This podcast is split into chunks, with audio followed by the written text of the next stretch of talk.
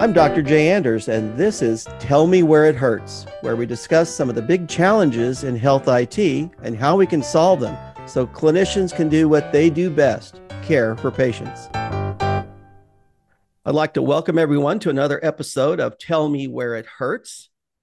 Today's topic is going to be talking a little bit about healthcare and generative AI. Actually, it's going to talk about a lot of it.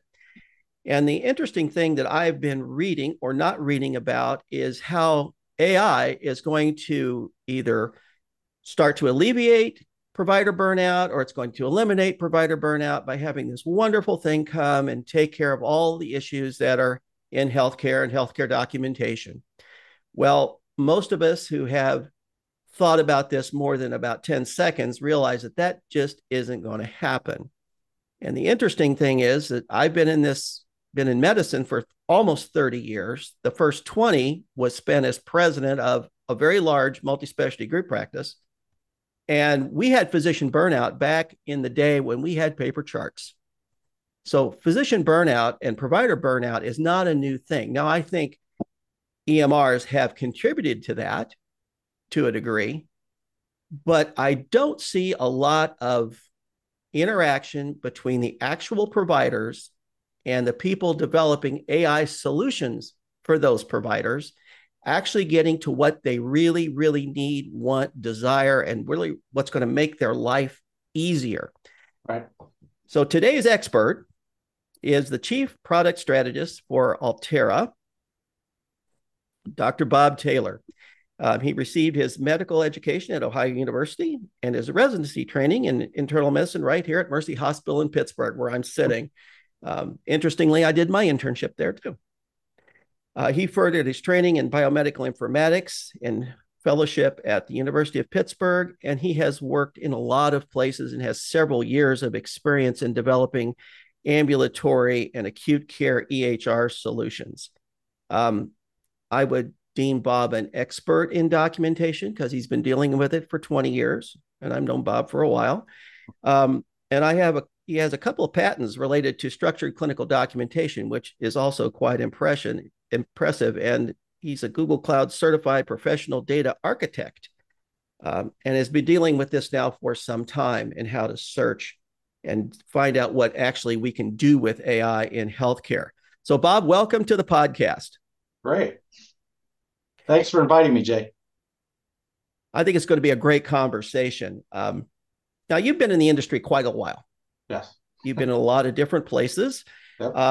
Before we get into the history of EHRs and how they've evolved with all of this, tell me a little bit about your career path and how you wound up at Altera. Sure. Many people would describe it as schizophrenic. I call myself a journeyman.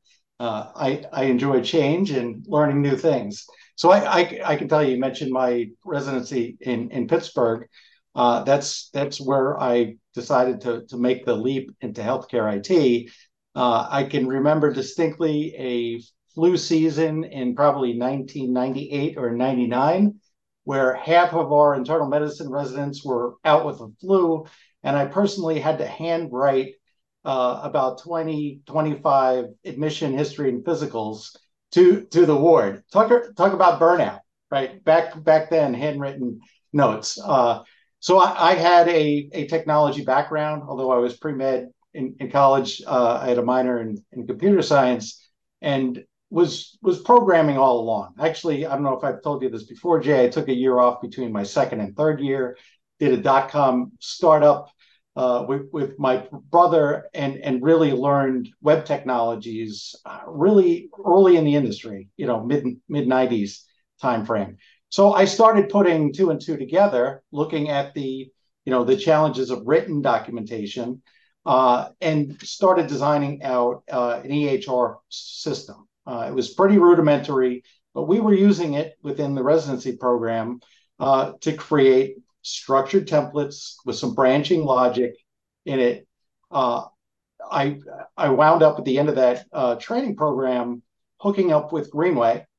Greenway was a small startup at the time in Georgia with, I think, 10, 15 employees at the time. They had a practice management system, and we decided to join forces, and we built out the Greenway Prime Suite system. So that was early days, and then you mentioned some of the other things. I did similar things, developing a web-based EHR at EMDs, and worked at Allscripts for years and a number of other EHR systems. So you've been around the horn a few times, really. Is that what that means? Exactly. And you're still doing it, which is also encouraging. So you've been in a lot of EHR platforms. Yes. And we've seen industry change, a lot of industry change, especially the last 10 to 15 years. It's just been crazy. How would you characterize the change in the EHR industry as you've seen it? Yeah. Well, so there's a dramatic contrast between when I started and where we are now. The Greenway days early on were beyond fun. I mean, we were, working 80 to 100 hours a week. We had a big group of developers that were equally passionate and committed to true innovation. We didn't really have a lot of boundaries back then, right? Regulations were basically non-existent. We were completely focused on the user experience. And, it was great to be able to do user-centric design, although the technologies were kind of limited back then. We're talking Internet Explorer 5, so building a web application was challenging, right? But we had a great group of developers. We had a lot of product managers with clinical expertise. And, we had a group of investors that were all clinicians in our community. We did a lot of rapid prototyping, designing, including all those stakeholders. A lot of that has gone out of the industry. I personally attribute a lot of that to what happened with regulation over the last 20 years. Especially smaller vendors with limited resources to commit to R&D. When you're spending 90% of your budget every year keeping up with regulatory compliance, it makes things difficult. And, the challenge a lot of vendors have, the vast majority, if not all have, is, when you architect a solution, you create your information architecture, your solution architecture based on the requirements you're aware of at the time. And we have incrementally added in succession over the last decade in particular, requirements that none of us contemplated at the time. And the result is bloated systems with a lot of technical debt. The information architecture in particular becomes bloated. You start, putting duct tape and, glue in places to keep things together. And that's where we stand. There's a lot of promising technology, but we all, collectively have to address that technical debt before moving forward. So tell me a little bit about the challenges you see in these systems going forward. I mean, we're dominated by a couple of major players. Yeah. And I'm a firm believer that somewhere out there is the next generation of EMRs that's going to put a lot of people to shame once they finally get released and physicians start using them. So tell me a little about the challenges that you see in the future. Yeah, well, so from a purely technical perspective, most of the solutions on the market are, on-premise solutions. The total cost of ownership is fairly high. I think we all recognize that we need to move to SaaS architectures, software as a service, where the hardware considerations, the staffing, the expertise to manage systems is outsourced and done in a much more efficient way. And beyond that, just on the usability front, there is enormous potential to reinvent workflows that, we collectively have been implementing over, 20 to 30 years now, before we had the technical advantages we have today. So being a doc and being a technical person at the same time, which is a very unique thing. Yeah. You have been working with clinical data for a long time. So you've been a MEDCIN customer for a long time, multiple different ways as well. Yeah. So What are you seeing the role of granular clinical data, you know, going forward? And in particular, it comes to mind that we're going to be exchanging medical records and should be exchanging medical records on a routine basis in a useful format. So where do you see that granular structured clinical data going in the future? Yeah, so the common complaint we get from customers, and this is customers across all the EHRs where I've worked, is the I'm all out of clicks problem. And you know, in defense of us on the vendor side, we didn't want that to happen, right? But there's been this convergence of clinical variables, regulatory variables, billing-related variables that, in combination, kind of force a lot of discrete data requirements. You know, up till now, there hasn't been a great solution without forcing a lot of clicks on providers, right? So the data requirements aren't going to change. We still need discrete data for all of those, you know, from all those different perspectives, right? What we need is radical reinvention of those workflows to facilitate that entry, you know, leveraging the patient, leveraging AI, in revolutionary ways to reduce the load on the providers. Well, let's talk a little bit about Altera and the direction that you guys are taking in regards to just what you said. Yeah. So you know, our vision is to do exactly what I explained, right? Which is or mentioned a second ago, right? Which is, you know, we want to dramatically improve that user experience by facilitating rapid entry in more intuitive ways. And, you know, most EHRs today collect encounter data in largely unstructured free text, right? All of the big players do this. The health summary type data, medication lists, allergy lists, that stuff is all structured and discrete. But this extremely important encounter-related data, related to, you know, the subjective, the objective findings, the assessments, risk assessments, and all that are largely free text. So we have, you know, two real goals with our implementation of MEDCIN and Quippe, which is, you know, creating a solution that allows rapid, frictionless entry of that discrete data in new ways, while benefiting from the, you know, the MEDCIN interface terminology, giving us the USCDI compliance, right? Those reference terminology mappings that are required for value sets, for creating patient cohorts for downstream application. You know, I just was thinking, you know, interestingly, when you talk about things like that, I've had a lot of colleagues recently, actually, talk about, well, I just want to talk into a microphone and let it happen.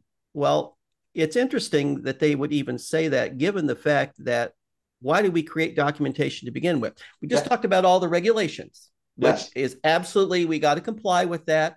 It's here to stay. And I have to tell my colleagues, too bad. We got to comply. Yep. But what's interesting about that is what's the reason we document anyway? And I think we've kind of lost fact of why we actually do that. And it's really for three reasons. One, for the patient, so we understand a picture of what's going on. The second is for us, the provider, so we know what we've done and can support what we've done. Yeah. And it's what happens to us if we step on front of a bus. Yeah. There's got to be an accurate medical record. Exactly. Going forward. So really, documentation has three functions, you know, regulatory, but really it's patient for you and me, and then anyone else that's going to take care of these folks.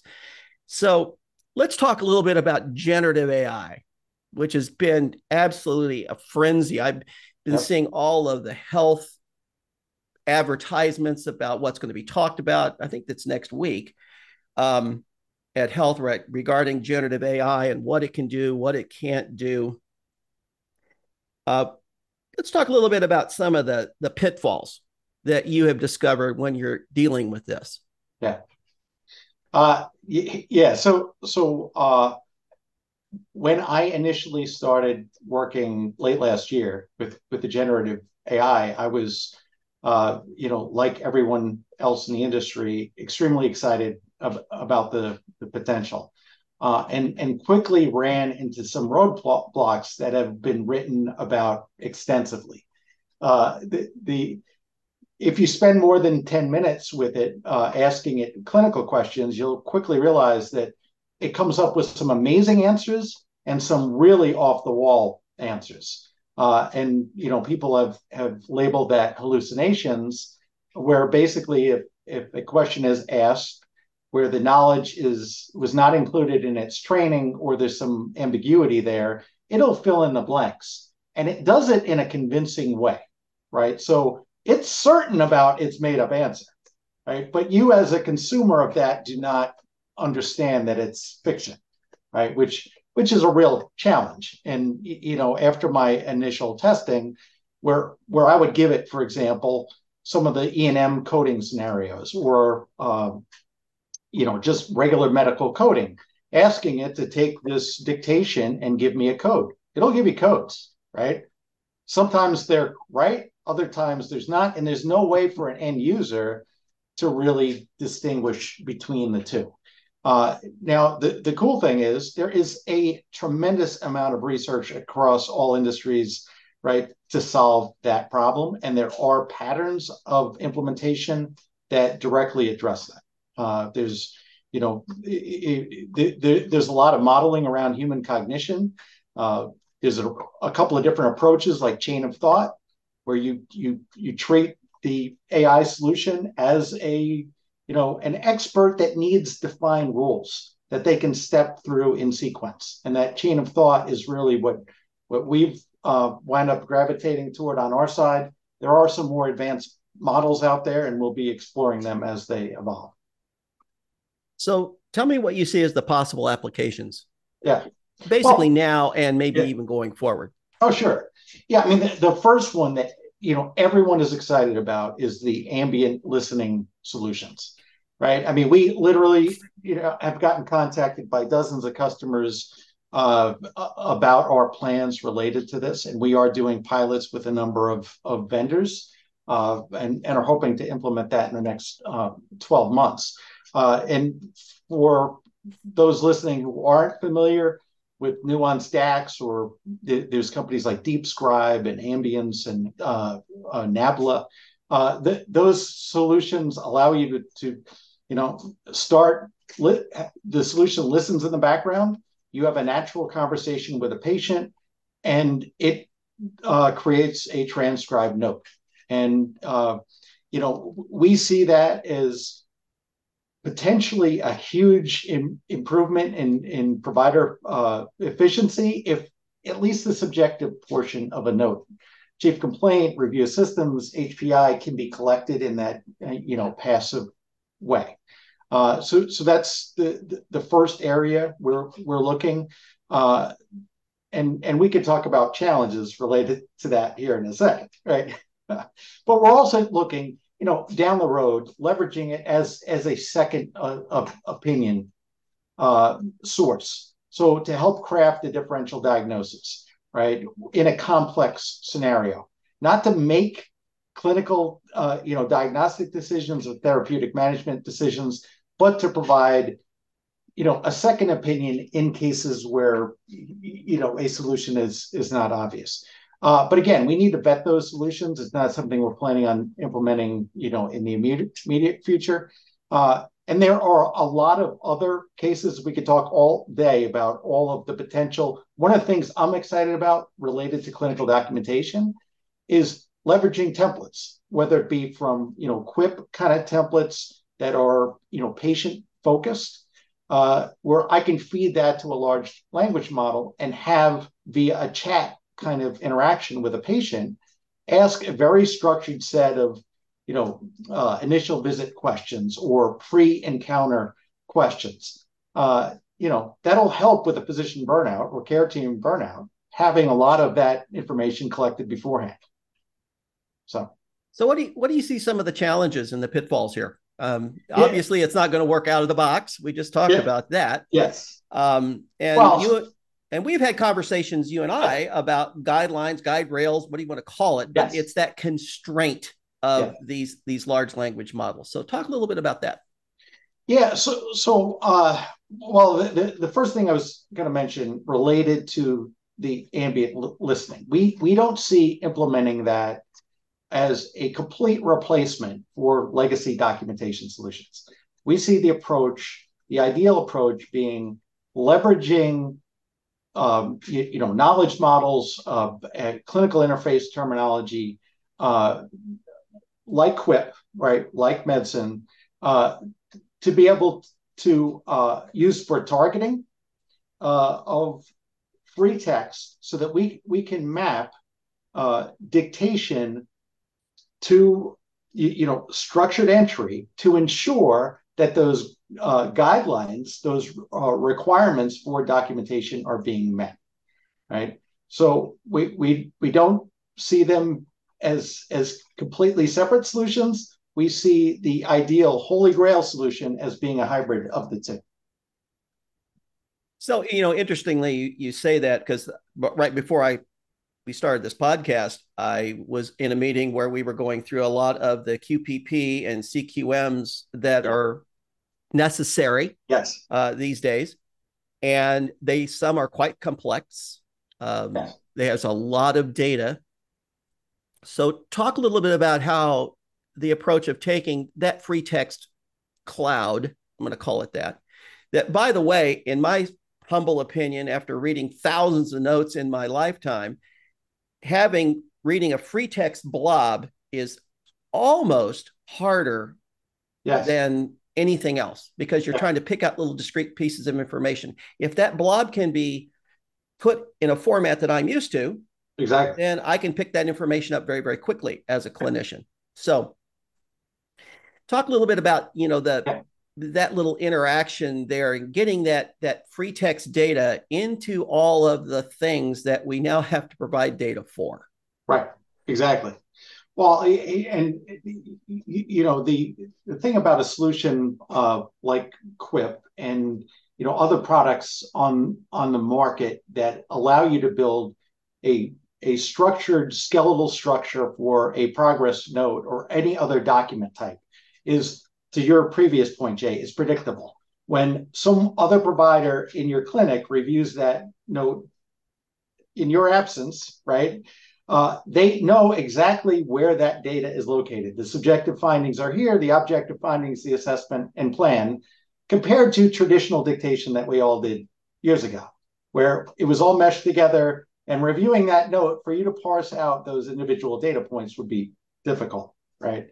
So, now there is some capability where with these ambient type solutions to parse out that data and put things logically into categories. But we still need to parse out, right, those discrete findings to make sure that a diabetic foot exam was done because the patient's a diabetic, right?